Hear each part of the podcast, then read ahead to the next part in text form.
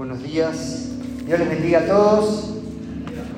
Siempre es bueno recordar qué bueno que estamos en la casa de Dios y no en el hospital o en la comisaría. ¿Sí? Aunque alguno tiene cara malandra, Dios nos sigue amando. Vamos a buscar el libro de Hechos. Hechos capítulo 15, versículo 16.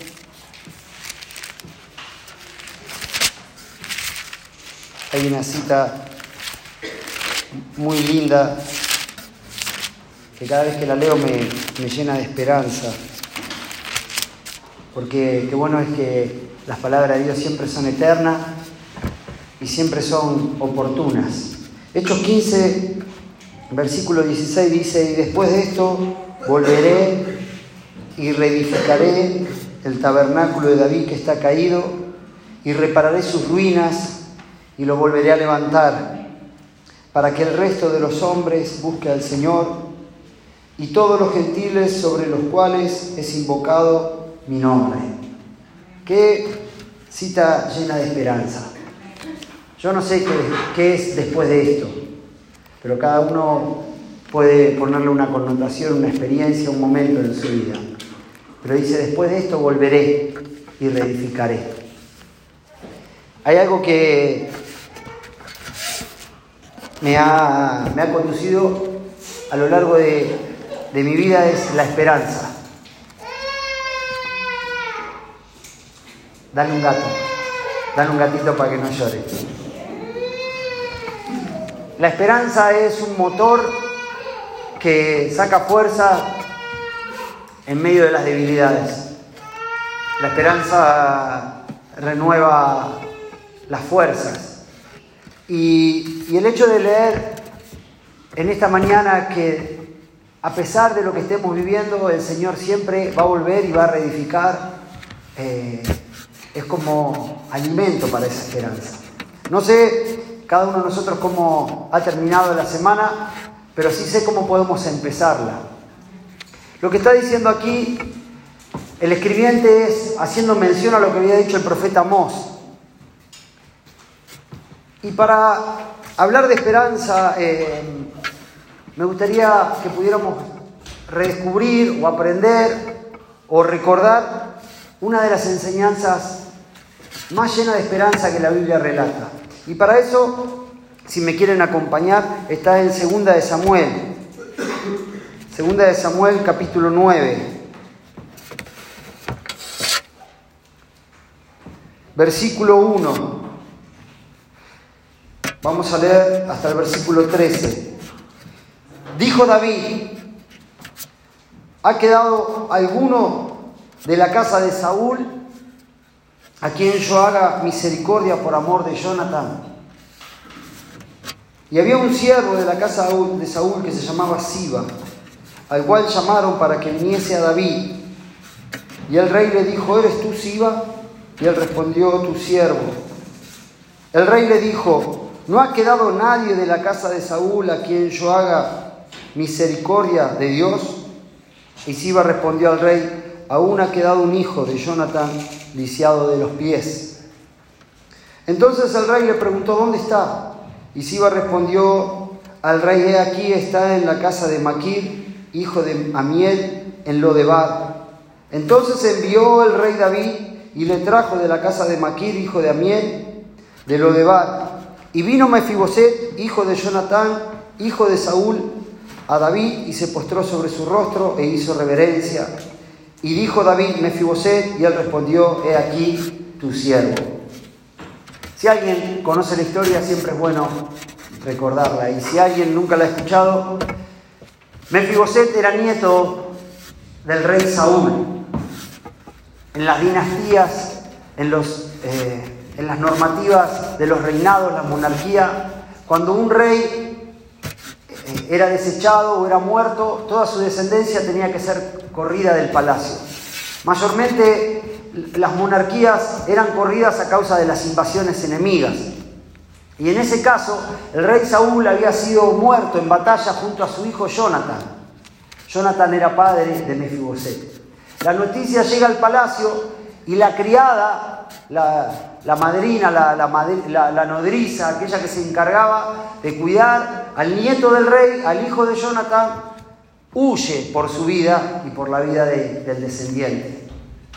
Y al huir, la mujer tropieza y al tropezar el bebé cae y quedó de por vida lisiado de ambos pies. No solamente desarraigado de su tierra, desarraigado de sus pertenencias, robada su identidad, sino que también lisiado de por vida. Una persona la cual tenía un futuro prometedor, una persona que estaba llena de, de esperanza, de repente es asaltada por una noticia en la cual no solamente era quitada del palacio, sino que había muerto su abuelo y su papá. La Biblia no relata quién era su mamá, pero sí quién estaba a cargo de él. Una tutora. Si esto pudiéramos verlo reflejado en una imagen, en una película, seguramente este es el momento más tenso, donde nuestros ojos se inundarían de lágrimas. Pero si eso vos lo empezás a proyectar en tu propia vida, en tu propia historia, muchas veces también nosotros, por un sinfín de situaciones, hemos sido desarraigados, hemos sido violentados, se nos ha robado las pertenencias, se nos han quitado los derechos y un sinfín de cosas. De alguna otra manera también podrías decir, yo también soy Mefiboset. La vida me ha dejado lisiado. Apenas puedo estar en pie. Y lo bueno, como dije al principio, que esta palabra siempre es eterna.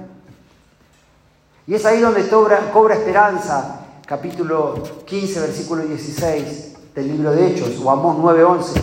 Y después de esto volveré y reedificaré. Si alguien tiene que venir a reedificar es porque hubo una construcción que en algún momento alguien la tiró abajo. Y quiero decirte que Dios es especialista en reconstruir, que Dios es especialista en transmitir esperanza. Hay mucha gente que sigue viniendo a Dios, pero ha clausurado la esperanza. Es más, quizás alguno está aquí resignado. No es que la esperanza se recobra los domingos a las 11 y cuarto de la mañana cuando comienza la, reunión. Pero es bueno cuando los hermanos están juntos en armonía porque ahí hay bendición. Y en esta mañana, como parte de una cultura, como parte de, una celebración, eh, podamos subrayar la esperanza. Segunda Samuel 9, versículo 7, y le dijo David, no tengas temor, porque yo la verdad haré contigo misericordia, por amor de Jonathan tu padre. Te devolveré todas las tierras de Saúl, tu padre, y tú comerás a mi mesa. Y él inclinándose dijo, ¿quién es tu siervo para que mires a un perro muerto como yo? Entonces el rey llamó a Siba, siervo de su abuelo, el rey Saúl, y le dijo, todo lo que fue de Saúl y de toda su casa, yo lo he dado al hijo de tu Señor. Tú pues le labrarás las tierras, tú con tus hijos y tus siervos, y almacenarás, almacenarás los frutos para que el hijo de tu Señor tenga pan para comer. Pero Mefiboset, el hijo de tu Señor, comerá siempre en mi mesa y tenía Siba quince hijos y veinte siervos. Y respondió Siba al rey, conforme a todo lo que ha mandado mi señor, el rey a su siervo, así lo hará tu siervo. Mefiboset dijo, el rey comerá a mi mesa como uno de los hijos del rey. Hay un detalle que no podemos pasar por alto. En esta, en esta quita de derechos en la cual el nieto del rey había sido despojado, la Biblia cuenta un detalle que tenemos que rever en esta mañana. Como hijo y heredero de la corona, se le había privado de todos sus derechos. Pero aquel que había sido siervo del rey, de su abuelo el rey, seguía gozando de ciertos beneficios. Y es ahí donde muchas veces uno se plantea la vida frente a un montón de injusticia. Donde uno a veces dice, yo que siempre me he guardado para Dios, que yo siempre traté de hacer las cosas bien, que yo siempre honro a Dios eh, eh, atendiendo la necesidad del prójimo, un sinfín de cosas, parece como que se me ha privado todo. Y hay gente que vivió a la espalda de todo esto, que simplemente lo hizo por algún rédito de la vida, sigue manteniendo sus pertenencias. Pero la historia no está terminada. Dios a lo largo de todo ese proceso de desalojo, de lisiadez, de quita de derechos, seguía entrenando al siervo del rey Saúl, para que en el momento en que Dios lo estableciera, ese siervo supiera hacer su labor. Eclesiastés 2.26 es una cita hermosa que dice, Dios le da al hombre la capacidad de hacer fortuna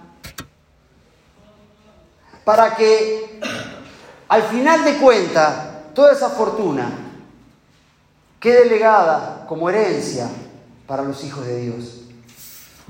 Muchas veces uno se pregunta, Señor, ¿por qué los malos prosperan? ¿Por qué a esas personas, a veces que no viven buscándote agradar, a veces la vida le va bien? Porque Dios lo sigue entrenando para bendecirte. Porque Dios usa quien quiere, cuando quiere, donde quiere. Y después de esto volveré y reedificaré. Voy a reconstruir. Y respondió versículo 11, si el rey, conforme a todo lo que ha mandado mi señor el rey a su siervo, así lo hará tu siervo. Mefiboset dijo, el rey comerá a mi mesa como uno de los hijos del rey. Y tenía Mefiboset un hijo pequeño que se llamaba Micaía, y toda la familia de la casa de Siba eran siervos de Mefiboset. Y moraba Mefiboset en Jerusalén, porque comía siempre a la mesa del rey y estaba lisiado de ambos pies.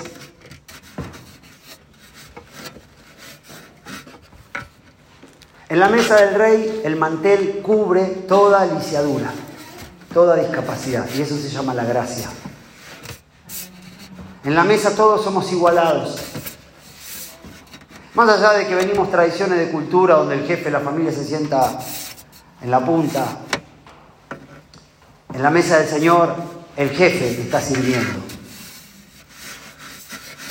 Y hay un mantel que cubre todas nuestras discapacidades. Y eso se llama gracia. Y en esta mañana esa gracia está para nosotros, no por derecho, no por mérito, sino por misericordia. Porque misericordia quiero y no sacrificio. Quizás al salir de aquí tu realidad no va a cambiar, pero sabes que te puedes sentar en una mesa. Para que cuando aquel día, el día del Señor, en la cual la restitución llegue, tengas la suficiente fuerza para seguir avanzando. Ahora, es maravilloso ver cómo David, habiendo sido ya considerado y habiendo ya estado establecido como rey, empieza a recordar de las misericordias de Dios. Yo creo que una persona que está establecida, una persona que vive en gratitud, es una persona que siempre tiene un corazón generoso. Es una persona que no está pensando en uno, sino está pensando en cómo hacer el bien. Y David había gozado del favor de Dios, de la misericordia de Dios, y empieza a recordar, empieza a pensar, ¿ha quedado alguien de la casa de Saúl? Y ustedes saben que Saúl había sido un opresor para David, que lo había perseguido hasta la muerte. Pero David nunca había dejado corromper su corazón. Nosotros somos admirador de alguien que murió por sus enemigos. Admiramos a un Jesús que estando en su peor condición dijo, Señor, perdónales porque no saben lo que hacen. Y esa admiración se tiene que reflejar en nuestro diario vivir. Estamos rodeados de injusticia, pero nuestra práctica tiene que ser aún más excelente. A veces nuestras conversaciones están cargadas de injusticia. Están llenas de, de situaciones en las cuales nos llevan al enojo, al resentimiento. Pero la escuela de Jesús nos lleva siempre a que la misericordia triunfe sobre el juicio. Isaías 1, versículo 18 dice, venid a mí, estemos a cuenta. Si tu pecado fuera tan rojo como el carmesí, va a ser más puro que la blanca lana. Ahora, lo maravilloso de la historia del Evangelio es que ya no tenemos que ir a ponernos a cuenta, ya Cristo nos puso a cuenta. Él pagó nuestras cuentas. Ya no lo hacemos para recibir el favor, ya porque somos favorecidos, compartimos, extendemos el mantel. Suele ocurrir escenas en novelas, así, situaciones muy, muy de películas emocionales donde vos que te sentaste en mi mesa, vos que comiste de mi mano, ¿saben qué? No está Jesús en eso.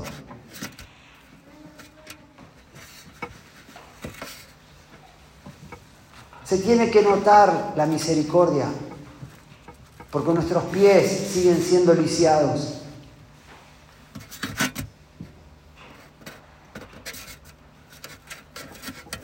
¿Ha quedado alguien de la cuadra a quien yo pueda hacer misericordia?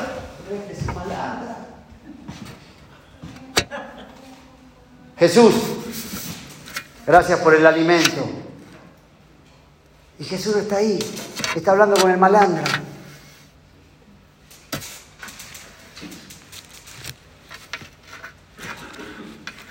Se tiene que notar la misericordia, se tiene que notar a Jesús.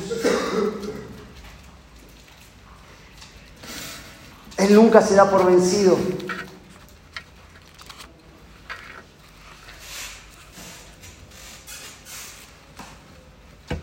Él nunca baja los brazos.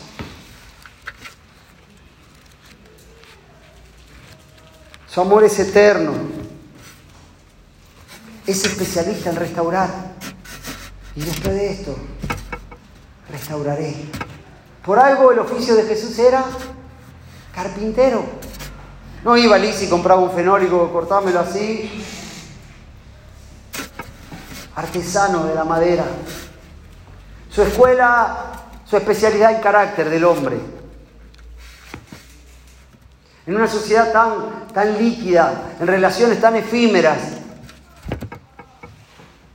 Jesús se mete en medio de las relaciones para forjar nuestro carácter.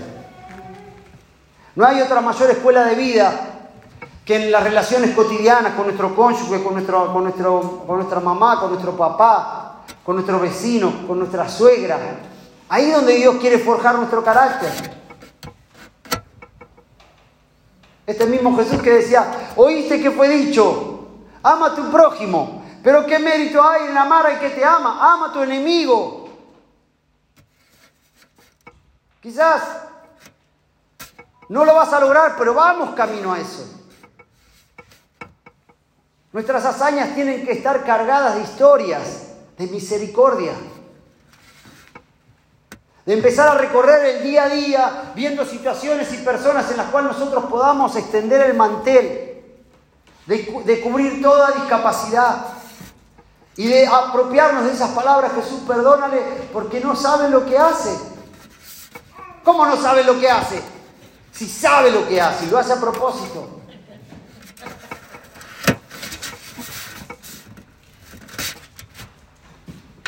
Un Dios de gracia busca cada mañana a quien favorecer. Es como aquella persona que le va bien en la vida, en todo sentido. En todo sentido. Busca cada mañana a quien puede bendecir. Que va prestando atención a, lo que pasa a su alrededor. Va en el auto y en un semáforo mientras la gente ahí que te limpia el parabrisas eh, está buscando su mejor billete. No sacando las monedas que le quedan en el bolsillo roto. Ese es el carácter del Cristo que admiramos. Y el rey no te manda a llamar como David para que rindas cuenta, sino para restituirte, para bendecirte. Ahora, a sabienda de estas cosas, sabiendo que vamos camino hacia el rey, seamos un evangelio inclusivo, no exclusivo. Metamos a todos en la misma bolsa. Riquelme está feliz. Imagínense, te llama el juez, te llama el rey, hoy día con una cara de susto. lo ver llegar a Mefiboset. Ya no era el bebé que tropezó, que cayó de, manos de, de su madrina. Ya era un hombre que tenía hijos. Arrastrándose, yo no creo que habría silla de ruedas.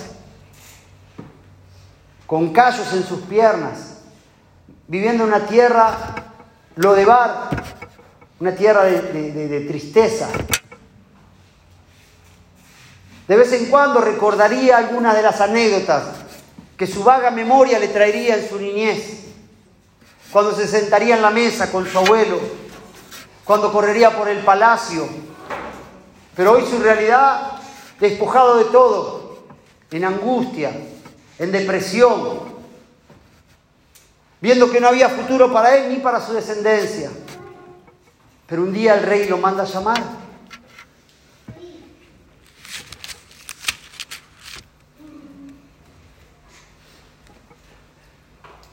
Mañana te va a llamar la FIP. Pero no te van a decir, ¿sabe qué? Usted tiene una deuda importante. ¿Sabe qué? Lo queremos favorecer. No hemos dado cuenta de los últimos registros que usted ha pagado. Yo no he pagado nada, sí, usted tiene Mire, acá tiene un reembolso y vos sabés que no le venís pagando a la FI, pecador. Que te venís comiendo los impuestos, que estás enganchado de la luz. Malandra. Que si te podés. Y todas esas cosas.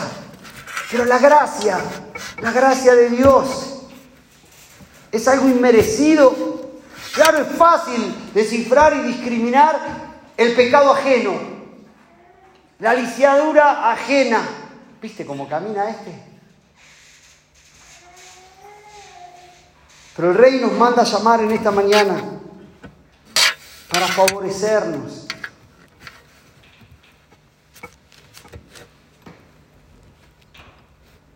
¿Qué vamos a hacer con tanta bendición?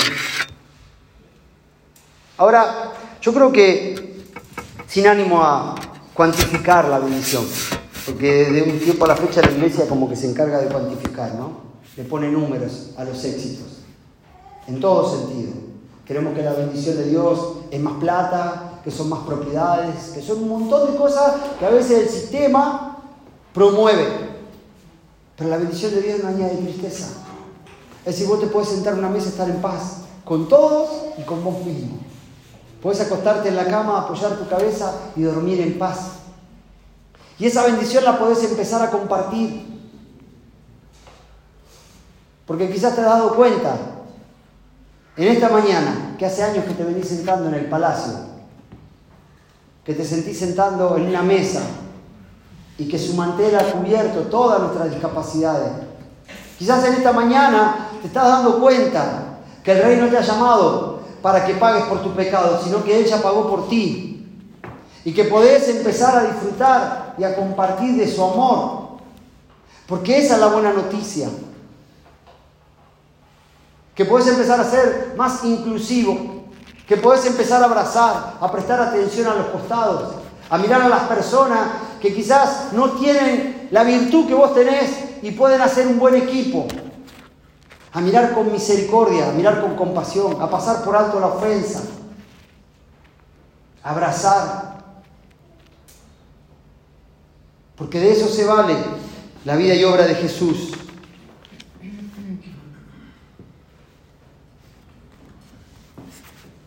Dios es bueno. Y en esta mañana está aquí porque no lo podamos ver.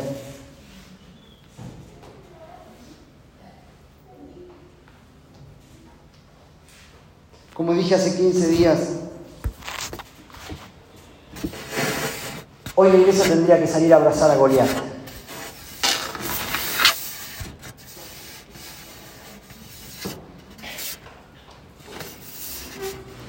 Dejemos de ser una iglesia que persigamos pecados ajenos. Que busquemos discapacidades ajenas. Que andamos hurgando en la vida de los demás. Midiendo, calificando. Que podamos ser una iglesia llena de gracia. El reino de los cielos se ha acercado. Hoy la salvación llegó a tu casa. Fíjense cada momento de los relatos, de, los testimonios de Jesús llegando a lugares. Nunca decía, a ver cómo están, bueno, ahora sí la salvación. No, él decía, pasa a vosotros. El reino de los cielos se ha acercado. Hoy la salvación está aquí. Porque el mérito no está sobre lo que nosotros hacemos, sino sobre lo que Cristo hizo. Y esa es la forma de empezar a testificar. Y después el amor lo transformará todo. Y si no lo transforma, no es cuestión nuestra, es una situación de Él. Aquel que ha comenzado la buena obra será fiel en completarla, no me compete a mí. Él es el obrero. Vamos a orar.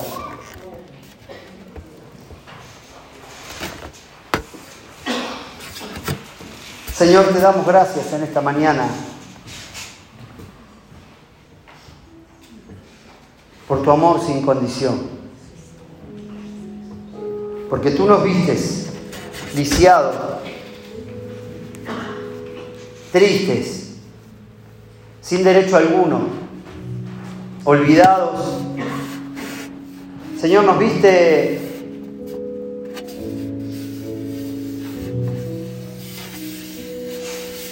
añorando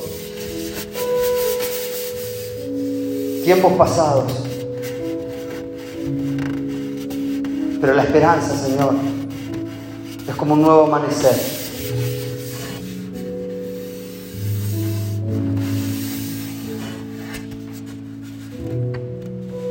Gracias. Gracias por tu amor. Que podamos nosotros disfrutar y compartirlo. Porque hay muchos Mefiboset. Pero también la especialidad de la casa, y después de esto, volveré, reedificaré y levantaré el tabernáculo de David. Para que el resto de los hombres busque al Señor. Para que a causa, Señor, de lo que tú haces, muchas personas, Señor, lo que tú haces a través de nosotros, muchas personas lo que tú haces a través de nosotros y con nosotros, muchas personas puedan descubrir esa mesa de gracia. Esa mesa de amor, de familia, de compartir. En el nombre de Jesús. Amém.